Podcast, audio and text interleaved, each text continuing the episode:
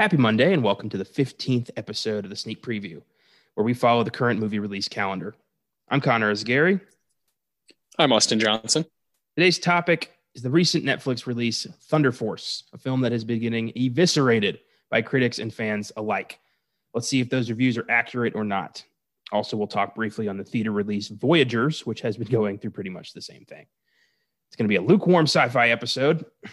But first, let's see what happened last week in film.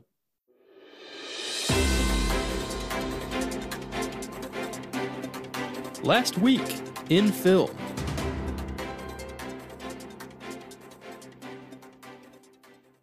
First up, trailer time. The first trailer for Mainstream came out. Stars Andrew Garfield as a douchey YouTube personality who goes off the deep end. Uh, the film is written and directed by Gia Coppola, granddaughter of Francis Ford Coppola, set for release May 7th. Thoughts? Yeah, this looks like it's going to be straight garbage, but I'll but I'll probably watch it. uh, yeah, looks totally up its own ass in like the worst way. Uh, I love Andrew Garfield. I love kind of the strange career he's put together the past decade. And this looks like a role that's just kind of yeah, just him kind of going for it, and that's really the reason I want to want to see it. Then you got Maya Hawke, uh, Ethan Hawke's daughter. She's an interesting performer. I, I just uh, the trailer is you can just kind of you can already tell what you're in for, right? It's just I, I think it's going to be a total miss. I think this looks great for 2012. But yeah, yeah, yeah. Logan Paul the movie doesn't exactly scream uh-huh. masterpiece these days. I don't know. I, I think this is going to flop hard. Uh, yeah, but we'll see. It's it's one of those flops that I'm I already know that I'm I'm gonna watch it, gonna see it. Just has this has this thing that kind of draws me in. Like, oh, it looks like shit that I'll kind of enjoy. uh, you know, it, I love that you brought up 2012, and you know, uh, what comes to mind is like Spring Breakers from 2012 or 2013, James Franco shit, you know, shit like that. You know, this looks like you know, it was tailor made for Franco in the 2010s. Yeah, yeah, but he's too old to be that kind of guy now. Um, and also, you know, you can't, you know, you got to put value on that Coppola name. I mean, that is a hell. That's like the Hollywood dynasty now, and that name, you know, is going to attract some people. I'm. It, I didn't give a shit until I saw that, and I'm like, huh, okay, I might want to see this. I don't know if that, you know, I don't know what her talents are, but maybe she's, maybe that family's got it. Maybe it's hereditary. I don't know. they all seem to be uh, good. I've seen I've seen her her film Palo Alto from like seven years, seven or eight years ago. That was all right, I guess. It was okay. I don't know. It's kind of a you're either in or you're out on like her kind of feel. It seems like it kind of has like a glossy, Instagram filter type feel to it that's just kind of stuck. And I don't know. It's just not totally for me, but at the same time, I'm a, I don't know, I'm, I'm an idiot and I watch things that I probably won't enjoy. I have just for this podcast, I have watched a lot of films that I did not just because I was like, it came out, so I should probably say something. um, next up, the trailer for Those Who Wish Me Dead stars Angelina Jolie, Jon Bernthal, Aidan Gillen, and Nicholas Hoult. follows a young murder witness who is hunted by two assassins during a massive forest fire, directed by Taylor Sheridan, set for release May 14th. This looks interesting. Uh, Taylor Sheridan is a very talented screenwriter. Uh, I'm, I've often said I'm not the biggest Jolie fan, but I love Jon Bernthal and uh, Aidan Gillen and Nicholas Hoult. I think are pretty good. So I'm, I'm in. I'll see this. Yeah, yeah, I definitely want to want to check this one out. I think I think Angelina Jolie has made a lot of like poor, you know, decisions with with roles throughout her whole career, but but she has some some awesome ones, and this looks like one that that's going to pay off. That's going to be really a, a, really cool performance from her. Uh, yeah, and and Sheridan is mostly why you trust it, right? You know, Sicario, Wind River, Hell or High Water. Those are those are some some cool stories, and he's kind of one of the minds behind Yellowstone. So you just yeah, you, you feel like you're in good hands, you know, and with the other the other members of the cast that you mentioned, I, yeah, I'm I'm totally on board for this. I'm intrigued by the idea of assassins hunting a child in a forest fire. That just that's an interesting concept. I like it. Uh, it's an HBO Max uh, release, so you know we don't have to do, we have to go anywhere. So my, why not? yeah, yeah, it's one where you can just kind of go get some food, come on home, chill out, and you know watch a good old. I, I think it's Warner Brothers, right? Yeah, yeah, exactly. HBO Max, baby. yeah, here's hoping. Um, and finally, the second trailer for Cruella stars Emma Stone as a young Cruella de Vil and Emma Thompson as her sort of evil mentor. Set for release on May 28th in theaters and on Disney Plus via Premier Access. Uh, I gotta say, the second trailer has warmed me to the film because I think it's a much better angle. I think the first trailer took a weird angle to it, but this one is like, oh, okay, she's crazy because her boss is crazy and she hates her boss and she wants to kill her boss. I can relate to that. oh yeah, no, I'm I'm super super in for this. I think this looks awesome, and I think Craig Gillespie is kind of cool with that. You know, I Tanya, I really like that one. The 2011 Fright Night, for what it's worth, right? That's a pretty cool movie. And then and then I, I love Lars and the Real Girl. So the really interesting filmography from him, and to have this kind of a film through Disney is is dope. Obviously, the guy's getting paid, and I, I'm excited to see his style you know, in, kind of this territory with this huge budget. And Emma Stone looks like she's just totally gone for it. I can't wait. Also got a PG 13 rating, which is incredible uh-huh. Disney. So that's intriguing. Yeah. Yeah. That's, that's one of the, one of the key things, right? If you, if you catch that, a lot of, a lot of those Disney PG 13 movies tend to be, yeah, just slightly more entertaining. Yeah. And I love that you can kind of see the contrast between both trailers and just how they're both telling wildly different stories. And this trailer feels like the Cruella de Vil movie that makes sense. So yeah, yeah, I'm I'm finally on board. Yep, I'm def I'm super excited. Yeah, looks awesome. So that's it for trailers. Let's talk about what else happened. uh, Michael B. Jordan has confirmed that Sylvester Stallone will not be appearing in his upcoming film Creed 3. Rocky Balboa is officially retired.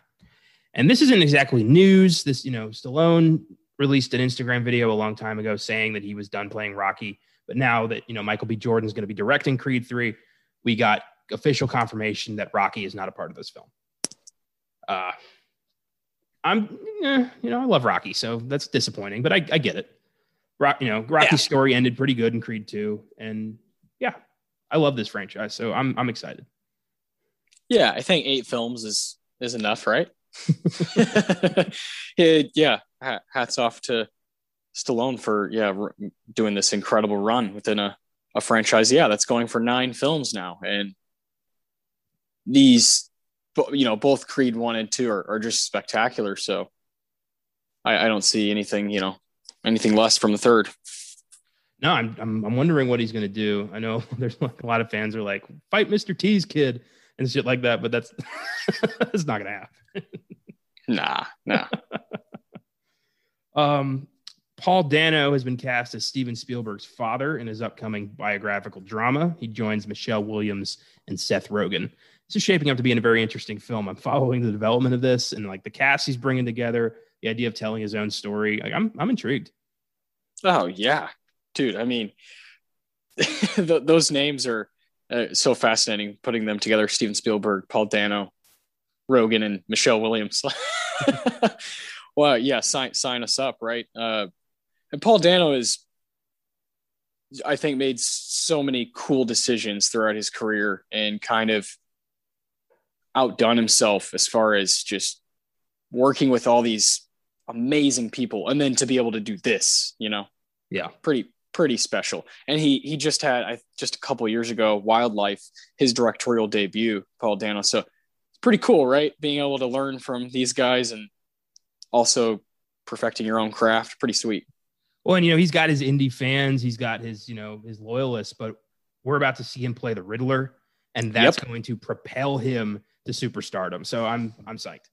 Yeah. Oh, you gotta love that, right? Yeah, because yeah, you know, when we were you know when we were 11 and 12, he's in Little Miss Sunshine and There Will Be Blood. And, okay, yeah, this guy this guy knows how to pick movies, and as time goes on, he just kind of keeps crushing it and roles like in Prisoners, and I I love the guy so much, and that was really exciting news.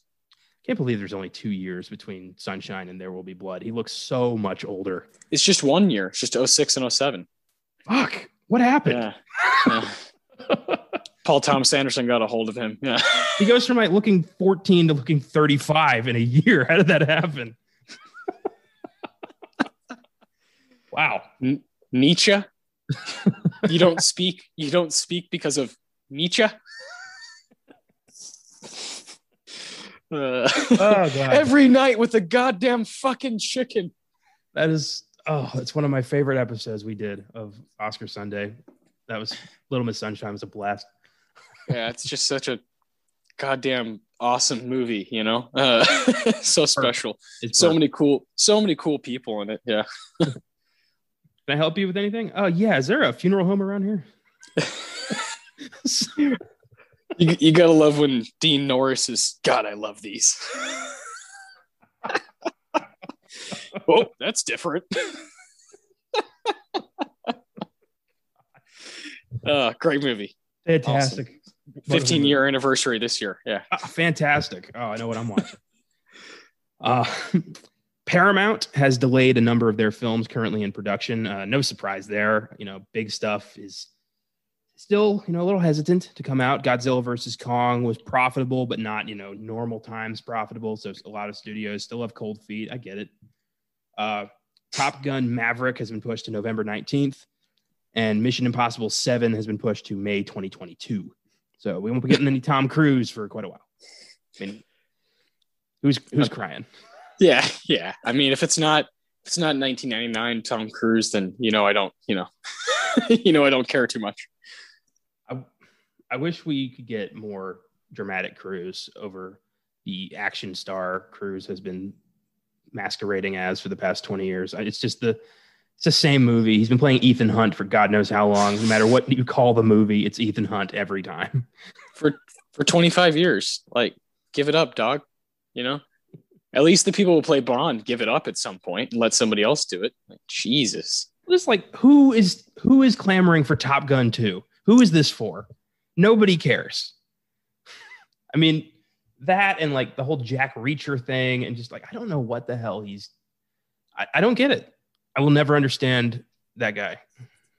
Yeah, yeah, th- you're right. Throughout the past twenty years, there's very few worthwhile roles, you know. Hmm. But then, yeah, you look in the '80s and '90s, and it's just just stacked with awesome, awesome stuff. The one time he climbed out of the box was Tropic Thunder, and that was okay. Yeah, that's that's incredible stuff. I think Collateral is pretty cool. I think Edge of Tomorrow's got some pretty mm. decent stuff in it. Yeah, it, it, it's yeah, it, it's decent. It's better than all the you know just straight action. I don't know. I, I am a yeah. I, I really wish he would turn back the clock uh, more often and do some stuff like he's doing as Frank T.J. Mackey. Yeah. Granted, I have not yet seen Collateral, but I fucking hated Edge of Tomorrow. I just oh okay enjoy that at all. I thought it was pretty cool. I, Collateral is pretty pretty dope. Yeah, I think you would dig that one. Well, you know, I'm because of uh we just did uh talk about the insider on Oscar Sunday. Yeah, so yeah, yeah. Kind of a Michael Mann, you know, surge right now. So might as well. Dude, yeah. Last the Mohicans, might as well throw it on. Miami Vice, just Michael Mann it up. Yeah. um Bit of sad news. Actor James Hampton has died at 84 years old from uh, Parkinson's complications. Hampton was known for his role as the dad in Teen Wolf, as well as his roles in Sling Blade, The Longest Yard, and The China Syndrome. He will be missed. Uh, yeah. Yeah, it's unfortunate, unfortunate stuff. This is a uh, part of the show that we feel like we just got to do. You know, yeah. these these people are highly influential, whether it be on a smaller, huge scale. It just it's just worth it's worth bringing up. Uh, China syndrome. he's fantastic in. I just watched that movie not too long ago. Uh, 1979, really cool. Jane Fonda and Michael Douglas, really cool movie, and it's interesting how, you know, those things matter, right? When you're you're talking about these people, that's what we have to hold on to, and those are little things. Those are little things you do. You latch onto. You're like, oh, I, I just saw that, or oh, I like that, or longest yard. Fuck yeah, and that's the stuff uh, you can remember them by. Uh, that's the only that's the only way we can really go about it here. Uh, but it's not it's not something to just kind of gloss over. Yeah, you know, I, a, a big part of all of our podcasts is legacy, and we like to point out when you know piece of that legacy is gone. It's important, and uh, you know, I just like to kind of pay my respects. Always. Mm-hmm. Um, this was really cool. Uh, Jensen Ackles has been cast as the voice of Batman in the upcoming DC animated film Batman: The Long Halloween. It'll be split into two parts. The trailer for part one is out now, and this looks fantastic. I uh, there's a so in the TV show Supernatural, which just ended. There's a a funny episode where the character of Dean Winchester, who Jensen Ackles plays, throws a remote at someone's heads and then proclaims, "I'm Batman." because of a joke. But now he really is Batman, so Supernatural fans are freaking the fuck out. yeah. Oh, the tides of the tides have turned. and I love the Long Halloween. That is such a cool graphic novel, such a really neat, gritty Batman story, and they're finally doing an animated movie out of it, and it just looks awesome. So cool, so excited.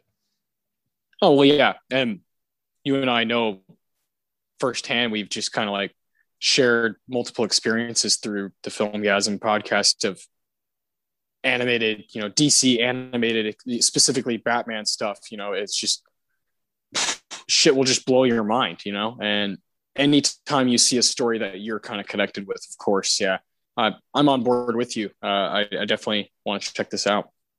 Yeah, I've heard that The Long Halloween is one of the graphic novels that um, Matt Reeves is heavily influenced by for his Batman movie. So just for like tone. So that's exciting.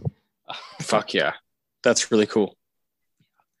Um, Netflix has acquired the rights to stream Sony's new releases after their theatrical runs.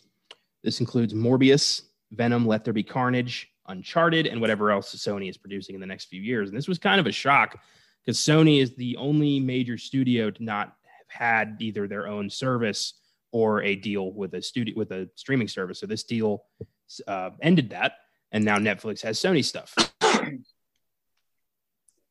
uh, extremely, extremely uh, disappointing to to me that I don't think it's the right choice of streaming service, right?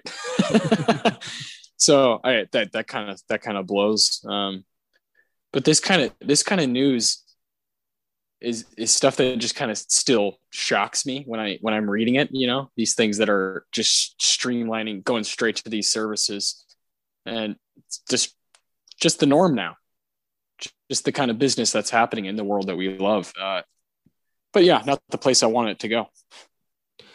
Well, you know, we as the consuming public can only do so much. Mm-hmm. Damn uh, straight. Uh, and this is this is us doing so much. Lifting a finger. Yep. Our two cents. So finally, uh, Waller Bridge has been cast in the upcoming fifth Indiana Jones film, joining Harrison Ford in his final run as Indy. James Mangold is taking over directing duties from Steven Spielberg, and perhaps most excitingly, John Williams is returning to score the film. yeah, this I, yeah, this this works for me. This works for me. James Mangold. Uh, I I'm like I, I'm totally in love with the that guy's mind. Not all of his work am I in love with, but his mind, the way he kind of thinks about movies, and I, I think this is going to be very, very, very important to him. Well, Spielberg clearly picked him because of Logan. Yeah, yeah, yep. I mean, this is old man Indy. That's what this is. It's going to be Indiana Jones' last ride, probably in like the late, you know, late fifties, early sixties or something. You know, passing the torch to whoever the hell. And I, I want to be excited about this, but Crystal Skull really left a bad taste in my mouth. Oh, it's every doesn't other count. fan. Doesn't count. Doesn't count. This is the fourth one. This is the fourth one. We're allowed to do that. It's ours. The art's ours. Fuck that movie. Yeah, it's terrible. If we can, you know, protect and preserve and reclaim the art, we can also kick it to the fucking curb. Yeah, just deny it. oh God. It's like that. It's like that Geico Dikembe Mutombo commercial, and he just fucking keeps blocking everything. Yeah, no, that's Crystal Skull.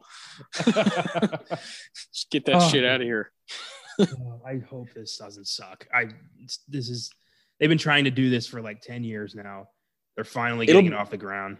It'll be interesting. I, I it may not be like great or anything, but it'll be interesting for sure. It's gonna, it'll have that Mangold touch, and then having having Phoebe involved is pretty pretty uh kind of eye popping because that's a very interesting decision from her. Yeah. with her career and where she's at. Uh, so yeah, I'm just kind of like I, I like this kind of a risk. Well, I wouldn't call it a risk. I mean, how do you say no to Indiana Jones? No, it's it's a risk. It's not a risk financially. It's a risk legacy wise because look at what Crystal Skull just That's- like look at how we're look at how we're talking about it. Made it made pretty good money, That's a good point. but and that that might be the thing that really matters, right? To, to people is the money. But when the conversation lives on, you know, years later, when, when did Crystal Call, Crystal Skull come out? 2000, eight. 2008. I mean, yeah, 13 years on, it's still getting just shit on. So you don't want that to be you when you're a movie. And I know James Mangold does not want that to happen to him. Yeah. Uh, that's not what he intends on when he's making a film. He, he's, he's usually pretty serious about each project. Yeah. Honestly, the biggest surprise for me is Harrison Ford himself that he is willing Yeah. to do this. Like he, I, I just feel like all he wants to do is smoke pot and fly.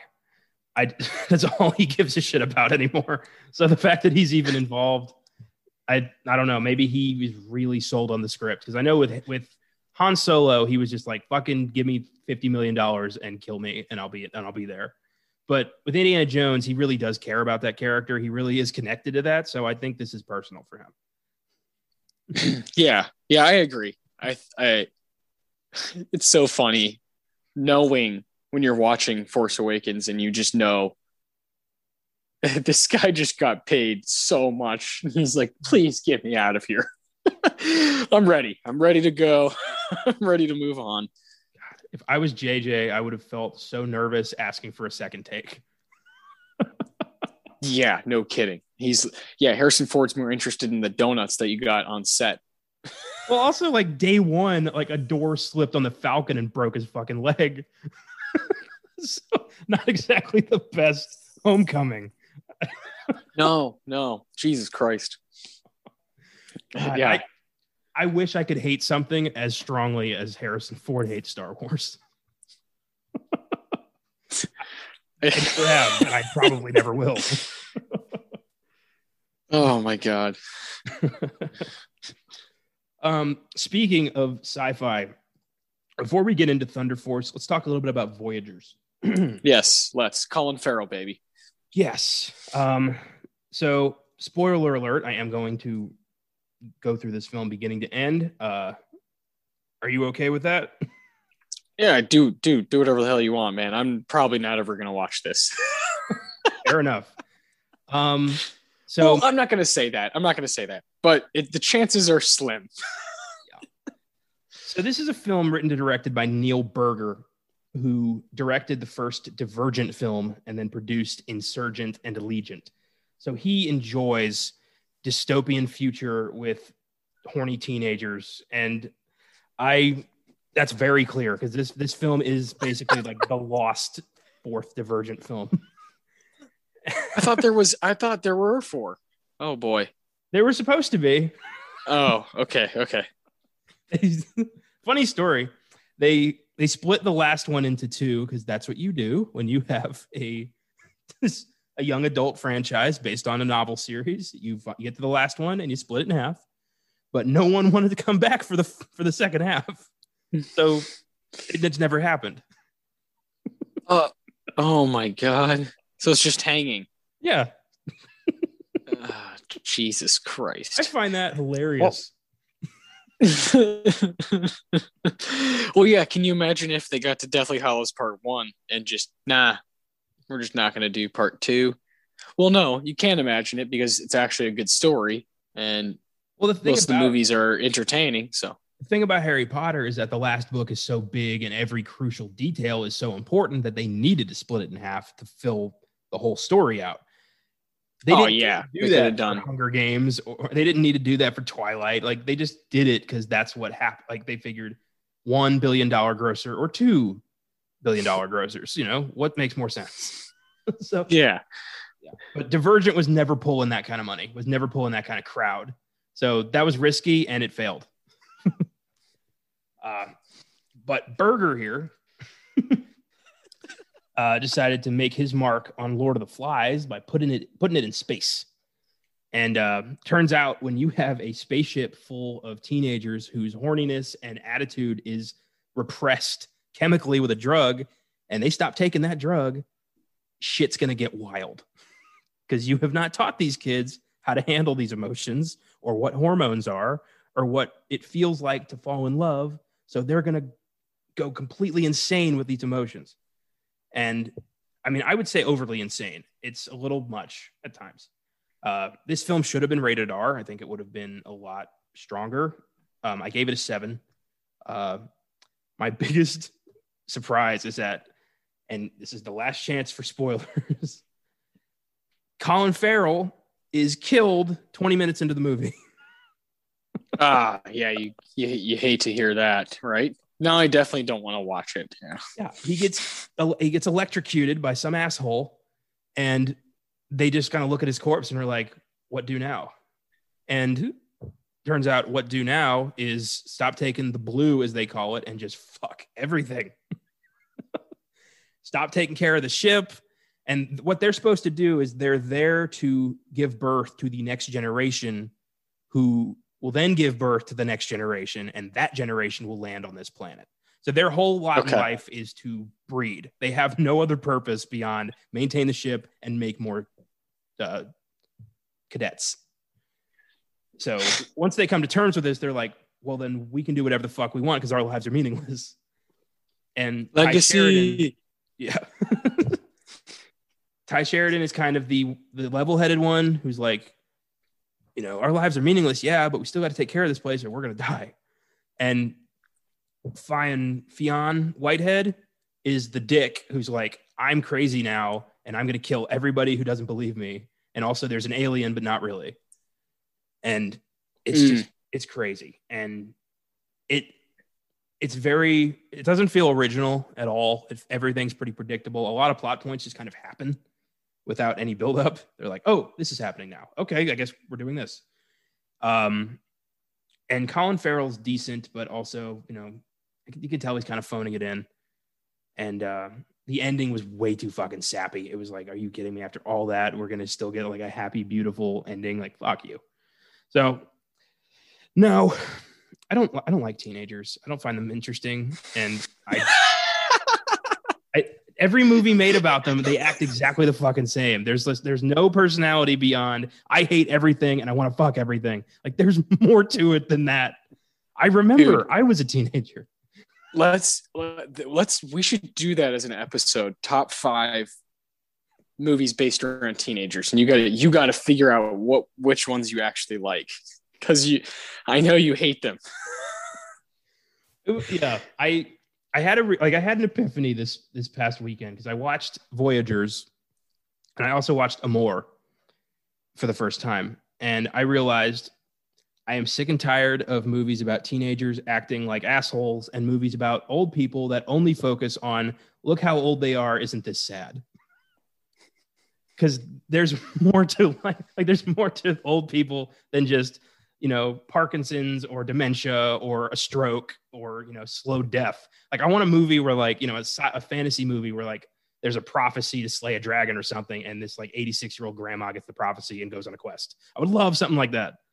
Like switch them up. You know, give me the movie of like you know old people in space and like a teenager has a stroke. Like I would watch those movies.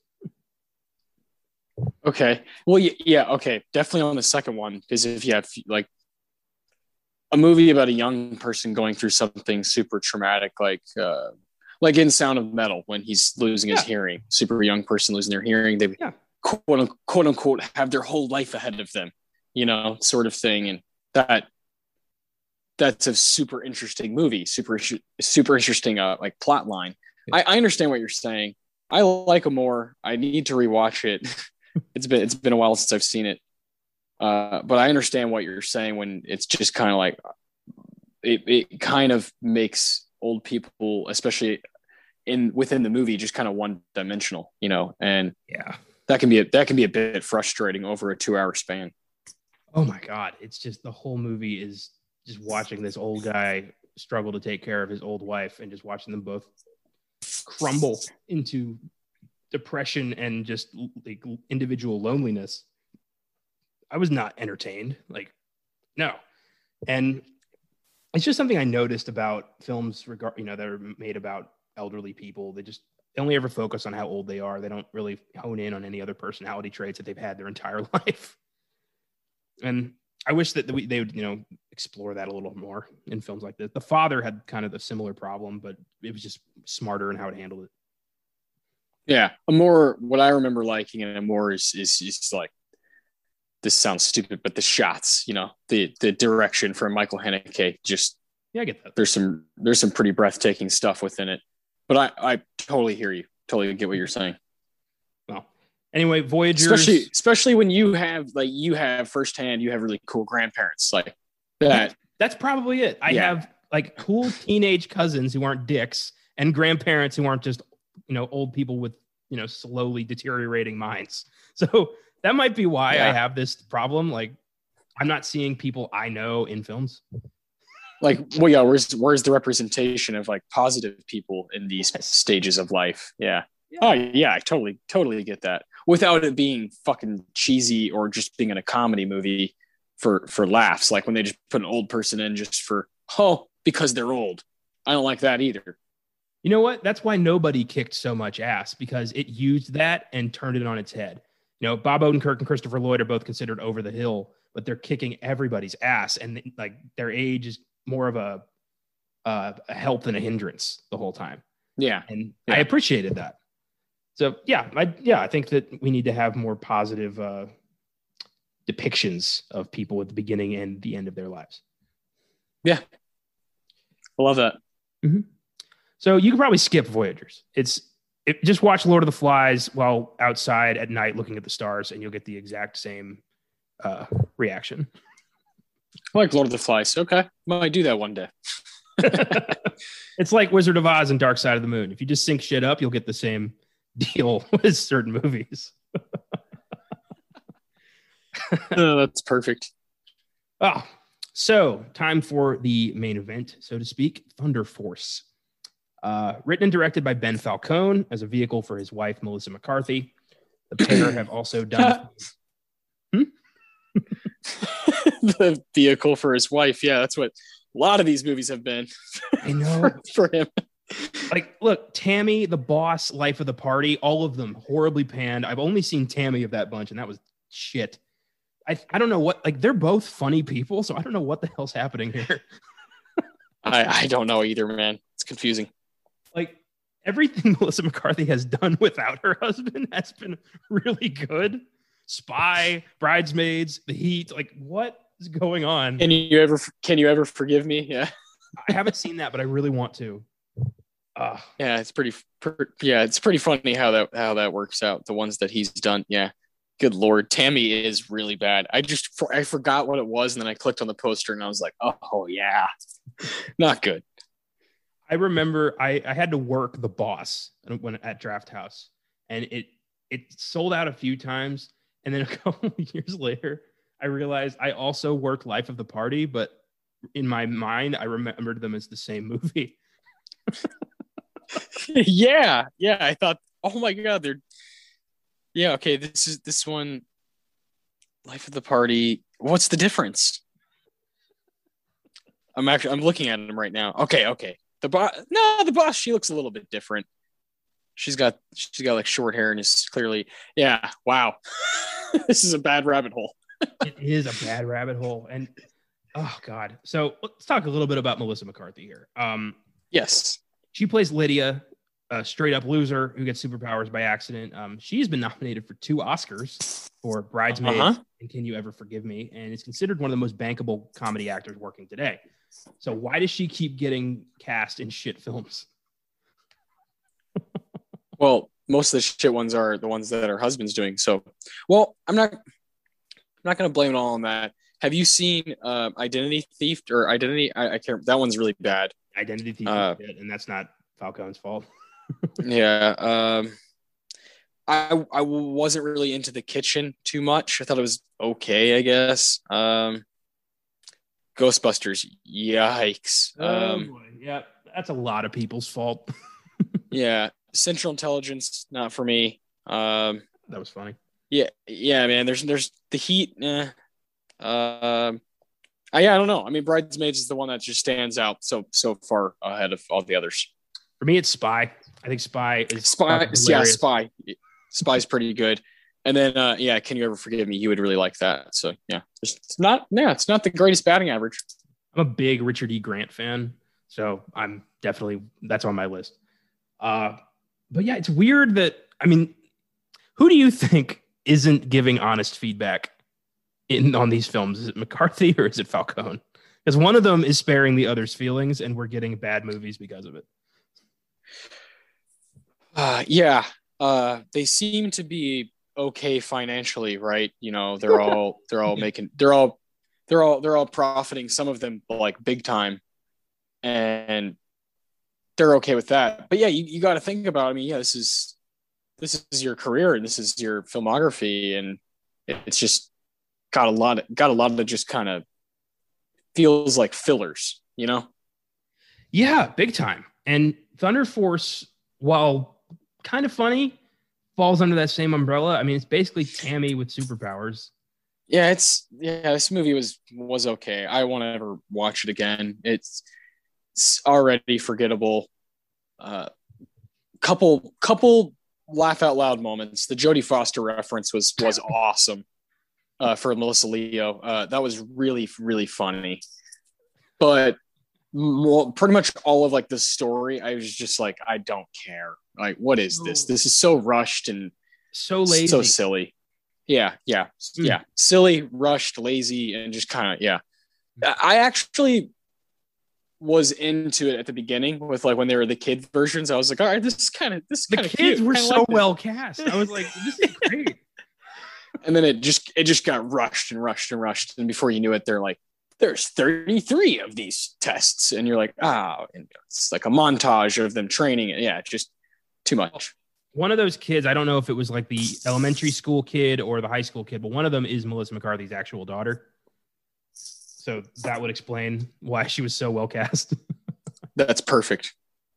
Um, Oscar winner Octavia Spencer plays Emily, the brilliant scientist who actually creates the superpower process. Spencer won her Oscar for her performance in The Help and has also been nominated for her roles in Hidden Figures and The Shape of Water. And I thought, like, while she did a decent job, I thought she was terribly miscast. Like, she is so boring compared to Melissa McCarthy. Like, their chemistry is so, like, despite them being friends for like 20 years, their chemistry is so off.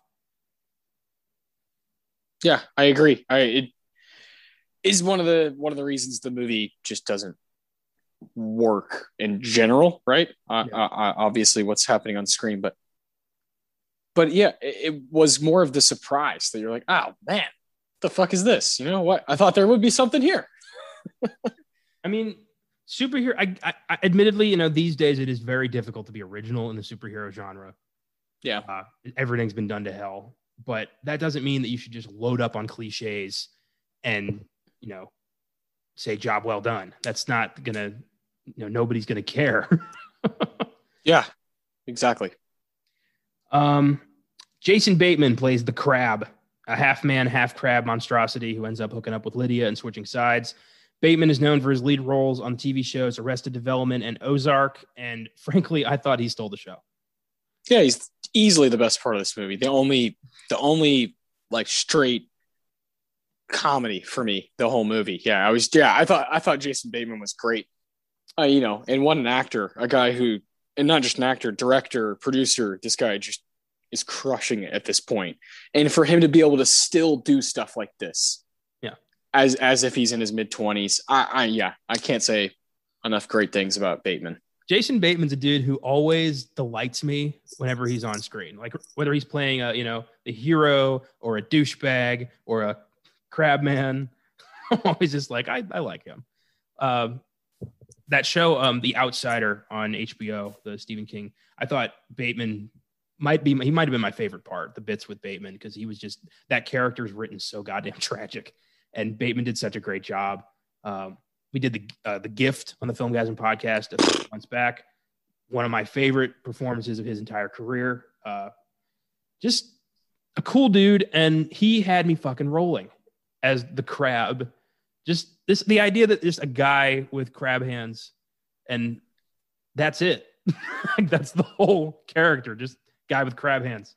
Like there's a yeah. bit towards the end when they're all fighting the bad guy, and you see Bateman in the background shuffling away like a crab with his hands up in the air. Dude, best part of the whole movie. Best part of the whole movie. I yeah, I lost it when that happened. God, I love that guy so much. Oh. He's so he's so good.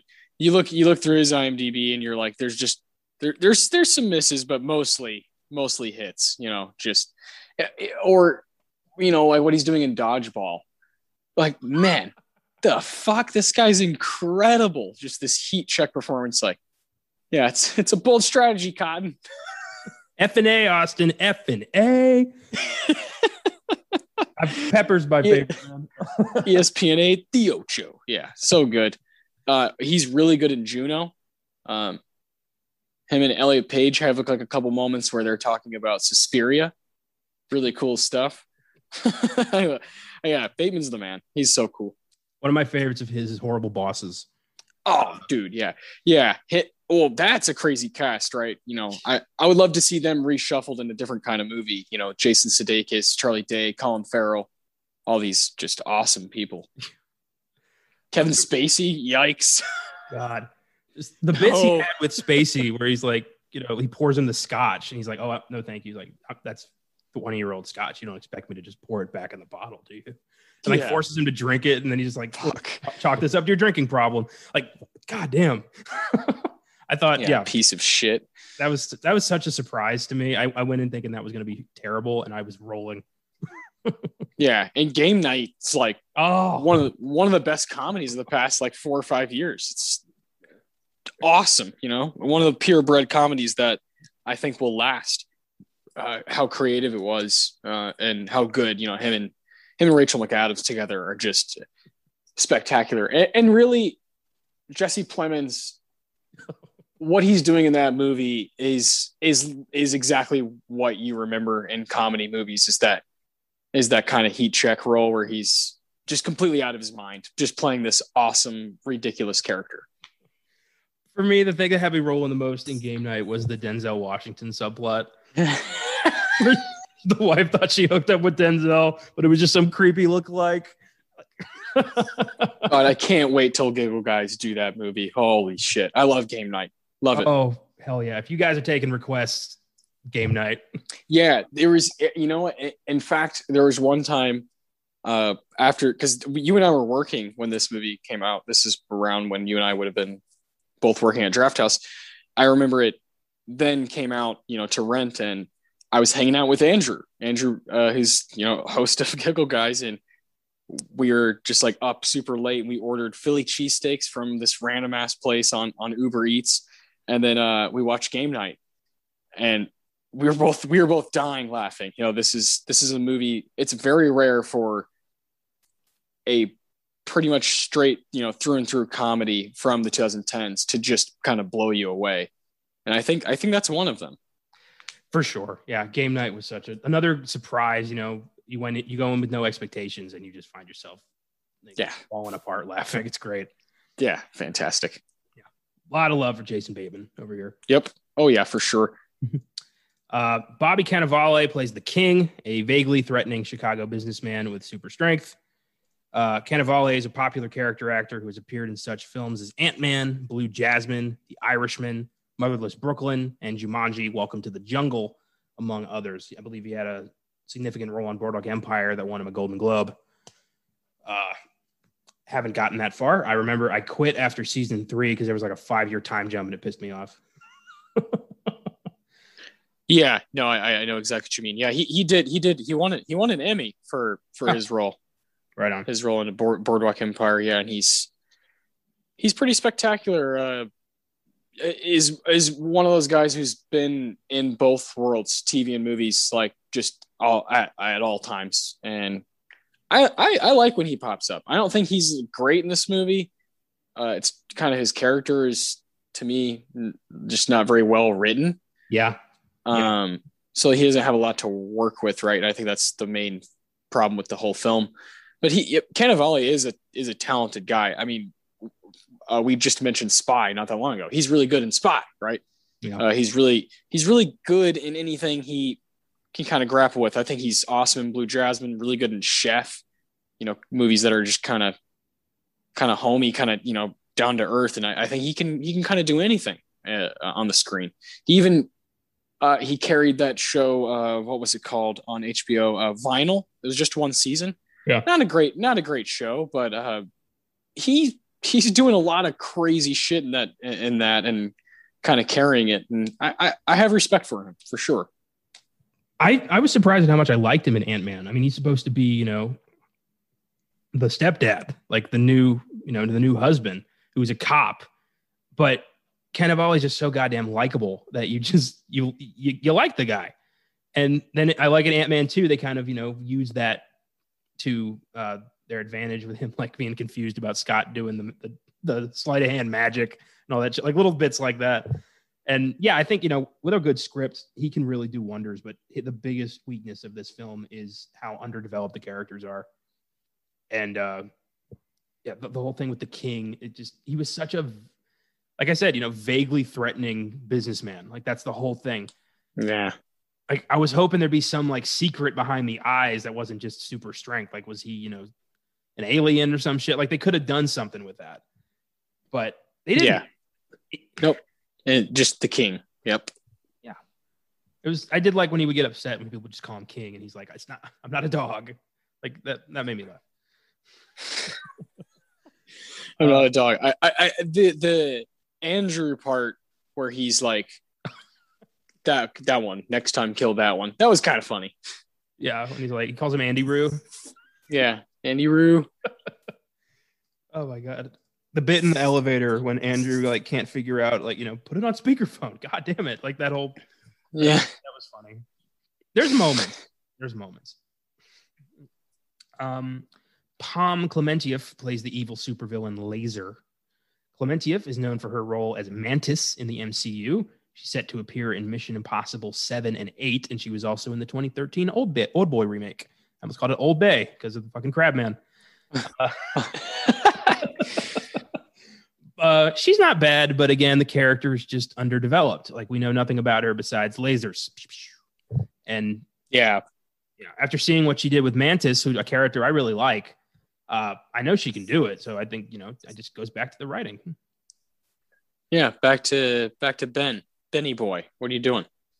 Yeah, the bit where he got tased though, I was I was I was dying. That was funny when she just that was, on yeah. and he's like, "Why are you still tasing me?" That was good. uh, Taylor Mosby plays Tracy, Emily's brilliant daughter. Mosby has appeared in such series as Criminal Minds, A Girl Named Jo, and The Last OG. And uh, I liked her. Um, I wish there'd been a little bit of build up to her being a fucking speedster. uh, that seemed like horribly like shoved in final thing. Uh, but you know, she did a good job. Yeah, she's she's fine. I I don't, you know, with with like someone like Octavia Spencer, Jason Bateman, or whatever, you have, you know, a serious frame of reference where you're like, oh, the writing is bad. So yeah, it's not totally their fault. That's why Jason Bateman had to do that walk off because the writing's bad. He's like, this is terrible. Uh, but this girl, she's working with something that's bad and I don't really have a frame of reference, so I can't really get a judge of like Yeah. what she's capable of. And that that always sucks with Yeah. uh young young actors. You got two Oscar winners. You got a host of Golden Globe and Emmy winners. You've got an Oscar nominee. So it's not the actors. yeah. No. Uh, finally, Oscar winner Melissa Leo plays Allie, the ex CIA agent who works with Emily, whose betrayal we all called a mile away. Um, and then just never shows up again. Um, Leo won her Oscar for her performance in 2010's The Fighter, was also nominated for Frozen River. And I mean, I don't think anybody's more underutilized than she is. Uh yeah. Holy shit. I hate when this happens.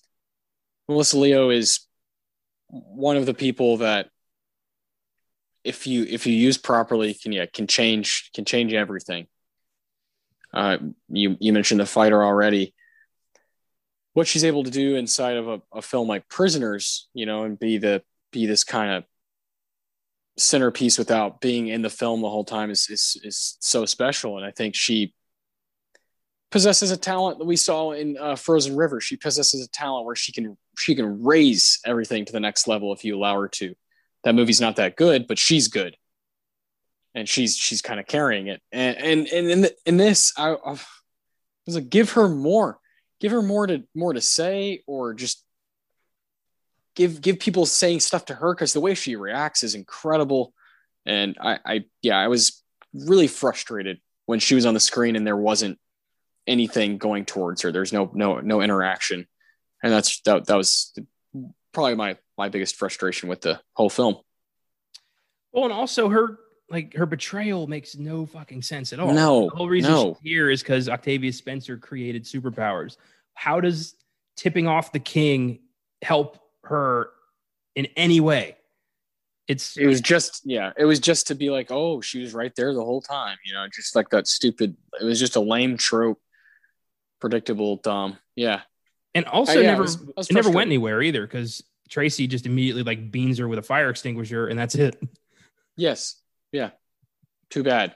God damn it. Um, Thunder Force currently has an IMDb score of 4.4 and a Rotten Tomatoes score of 25%. It's a Netflix original, so that's where you can watch it if you would like. Uh, it's number one right now, but that's probably going to change pretty quick. Um, so let's discuss some highlights, uh, what we can find at least. Yeah, Uh, I mean, yeah. So, first off, I love the concept of a world where only bad people have superpowers. Like that is in, really creative. Uh, but they do nothing with it. I mean, in a world where only sociopaths and evil people are basically living gods, how is there any kind of structure? How is there any kind of law and order? How is anybody in control but them? Yeah, no, no. This is this is really interesting, and it's kind of a whole can of worms. And uh, I I think it is really smart on paper, but I, I just don't think for you know a hour and forty six minute movie that's taking its sweet ass time in places and then rushing it in other places. It just has no business with an idea this big.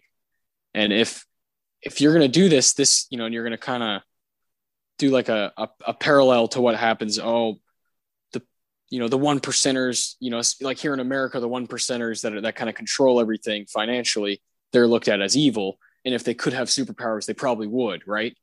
You know, if they could if they could take a serum and be even more powerful than you and I, they would. And so if you fuck with that idea, that's really cool. It's also really dark and and really um really complex when you you know try to like try to wrap your mind around it. So a movie like this has no business fucking with um, a plot line like that. Whereas I would love to see it in the hands of something just totally different. God, this movie needed an R rating. Uh, yeah, it just needed it needed a lot. Yeah, it needed a lot of stuff. I mean, yeah, yeah. Well, just it, I mean, also they were kind of setting up that you know Emily was doing this whole thing to you know avenge her parents. I was expecting though somebody to be like the you know, the evil what the miscreant that killed her parents. Like I was expecting that guy to pop up at some point, but that just kind of got tossed aside. Uh, it's just I don't believe that Chicago would just be Chicago if assholes who love to rob banks could literally burn through walls like that. like, why is the king running for mayor? He has super strength and an army of supervillains. He could just take the place over. Okay, okay, that so that's that's that's exactly kind of my point. Is like politicians and you know extremely wealthy people that work hand in you know hand in hand they would totally be the people that would have you know superpowers.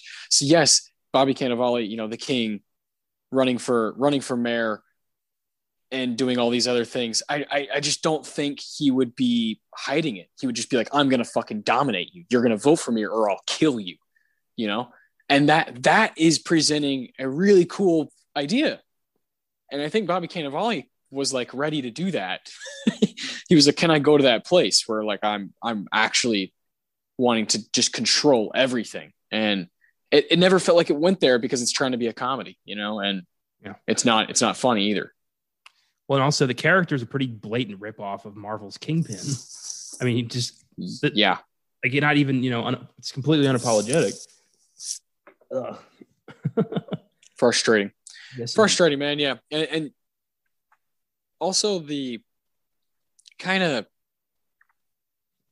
weird sensation I had when I first saw like sci-fi stuff happening in the movie where I was like, oh shit. And it didn't it just didn't look very good. Just didn't Oh god, this, the visual effects in this are terrible. They're so just, half-assed. Yeah, just you know, the first time you see uh what's her name? Uh Laser, the first time you see Laser kind of doing her thing, you're just like, what is this nonsense? Not I don't know what to feel right now. I'm not impressed. not impressed. That's great. Um, I did think the opening with like them as kids was cute. I think uh, yes. honestly, I would have just continued with them. Like, you know, make her a child, make Emily a child prodigy, have her develop the f- formula now. Like, do that as kids. That's what I would have done. I think it's more, you know, clever that way.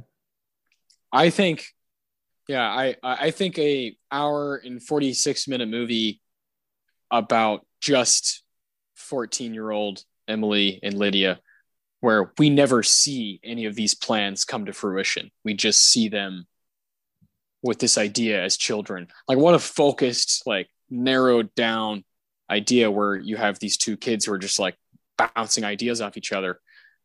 Ah, but no, we had to go 30 years in the future and you know deal with it straight up. So well, and also, you know, your idea is probably more suited for a drama.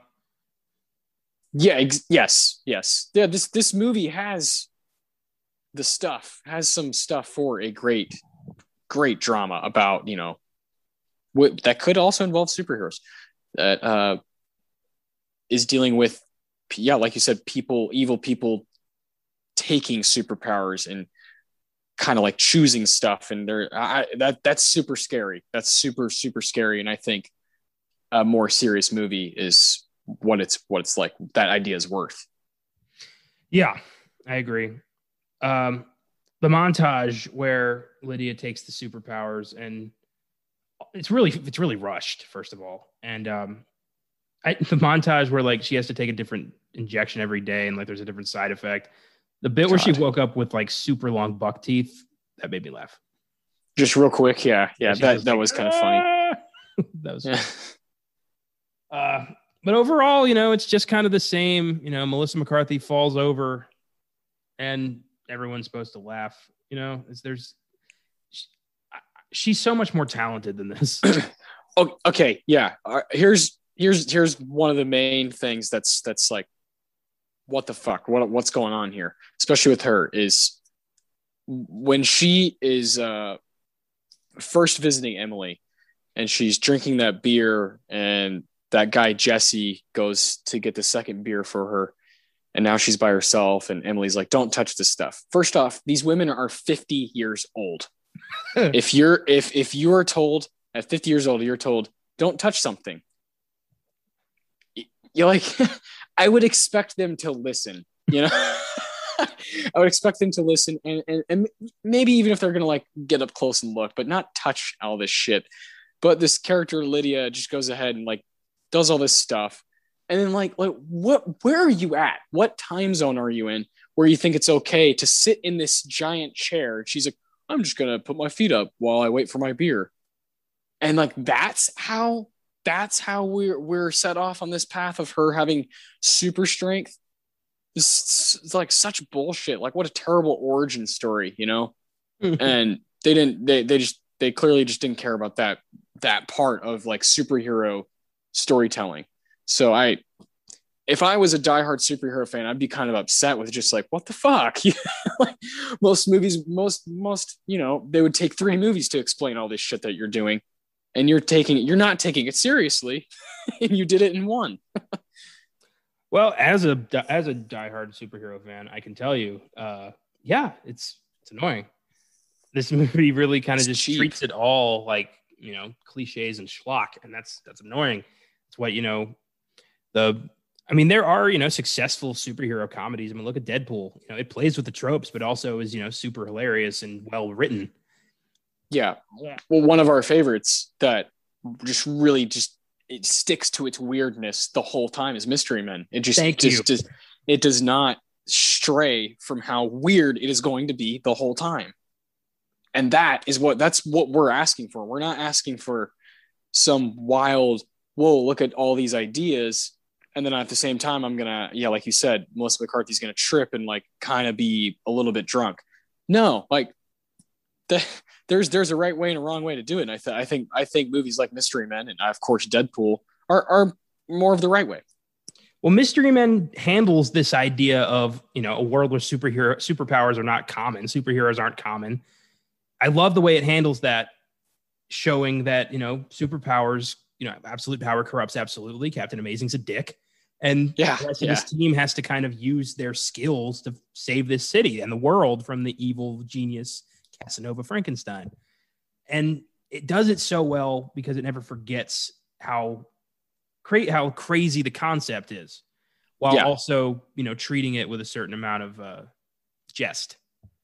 Yes. And we we need that balance or else we end up with Thunder Force. Ex- exactly. There's a fine line. There's a fine line. Mm-hmm. You could take a lot of the jokes out of Mystery Men and make it a solid action thriller.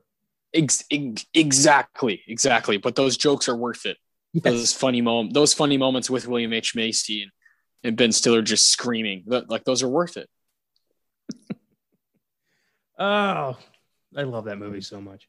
It's very good. It's probably at the top of that list for me with like superhero slash comedies. Yeah, yeah, for sure.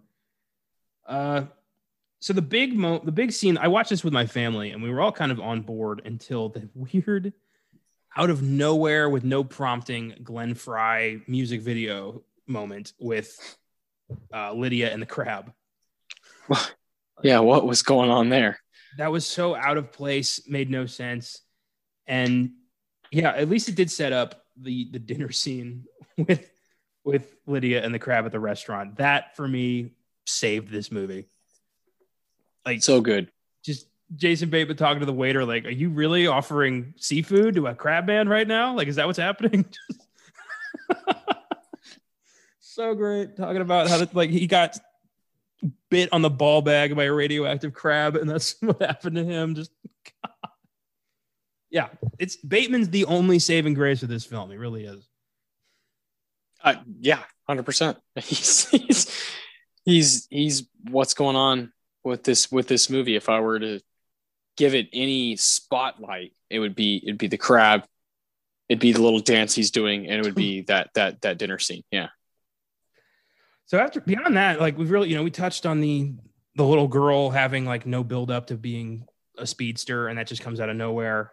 Yeah. Uh, and then like Melissa Leo's evil transformation, whatnot. So I don't really have much else to say, honestly. like, are there any other? No, I no, I also I also didn't didn't like how they just threw in the real common trope of like, um, here's this single mother who works really hard and the dad ran away and the kid doesn't get much time with with mom, so they get they're frustrated, and so that's how Melissa McCarthy and the and the girl have like a relationship. That just it, it that just didn't feel authentic at all to me. Yeah. and that's one of those things where just leave it, just leave that that whole plot line, just leave it be. Yeah. How about how about the mother and daughter do have a fine relationship and things are okay? like, why, why is that never the case? Further along the dedication to the mission, say dad got killed by a miscreant. Yeah, yeah, exactly. Yeah, that, that's what it's worth to us. You know, is pushing through for this this this vision. Yeah, I don't know. I don't know. This movie doesn't know what it's want what what the fuck it wants to be. Yeah, it, it really doesn't. It's it's a mess. But Yep. in Crabman, I'm gonna remember that. like I'm not forgetting Crabman. Crabman gets gives it the only points I'm giving it are for Crabman. Yeah. Yeah, pretty much. Uh, I'm giving it a seven for Crabman and a couple of scenes that made me laugh. Yeah, I I don't feel as as positive. Uh, I, I I gave it a two point five on Letterboxd, and I think that'd be a five. You know, over here, and that yeah, just like I so forgettable already. And aside from the crab, I just I, I just yeah, there there's potential here too, and I think that makes me kind of frustrated. I think I'll drop it to a six. The more we're talking about it, the more I'm like, yeah, seven's too generous. Yeah, six. Yeah, I see. I see a seven as a passing grade. This movie does not pass for me at all. Yeah. I know what passing's like because I rarely did it in school. and uh, you know, it's yeah, it it definitely doesn't pass. Well, yeah, it could have been, should have been better. Uh, you know, that's the risk we take with this show. They're not always going to be winners. You know, shit movies come out too. Not Oh, that yeah. often. Like most of our episodes so far have been decent movies, which is nice. No, it's very nice to have movies that are worthwhile. I think this is probably my probably my least favorite that we've done so far. Um, let's see. Let's just for for shits and giggles. Uh, these are the films that we've covered as kind of base movies. Uh, for for, for a sneak preview, uh, that'd be Pieces of a Woman, One Night in Miami, The Little Things, Malcolm and Marie, Judas and the Black Messiah, Nomadland, United States versus Billie Holiday, Moxie, Cherry, yikes, uh, Justice League, Nobody, and of course fucking Kong, Godzilla. So yeah, uh, yeah, I think this is definitely my least favorite. This one and Cherry. It's probably still cherry for me. Uh, the little things is up there. yeah, I think I gave five to Little Things as well. Yes, indeed, I did. Uh, yeah, I didn't like that one very much at all. It's a we've yet to dip under a six for me on this show, but it will happen. That's good. Yeah. We've also had some stuff I really, really, really like. You know, I think Hmm. Judas and the Black Messiah. I think gave it gave that one a nine, and uh, you know, you and I didn't get to talk about on this show Justice League, but I did enjoy that. That was that was that was a four hour just fucking feast. You know. Yes, yes, it was. Uh, and there's a lot of films, you know, that've been kind of the the I like to call them the appetizers. Yeah. that have been really solid and uh, deserve their own episode. And I've put those, you know, if they're weird, they they go over to Filmgazm. And you know, if they make a splash at the Oscars one day, go on Oscar Sunday. Yeah, So- I know. I remember. I remember. Uh, United States versus Billie Holiday. We also talked about Minari for a while, and Yeah. That's a that's a wonderful movie that will one day pop up on Oscar Sunday because it got a got a handful of nominations. On the Moxie episode, you know, we we I dug into Boss Level and uh, Raya and the Last Dragon, both which were awesome, and would love to talk about those further. Hell yeah! So thanks for listening. Sorry the movie sucked. Um, but that's, That's right, really maybe- our, that's not, not up to us. No, yeah, maybe maybe someone enjoyed it out there and disagrees with us. That's all right. Uh, next week, we have a fairly empty week for new releases. So, in honor of the 2021 Oscars, which are coming up soon, Austin and I will be showcasing some honorable mentions in the categories of Best Actor and Best Actress.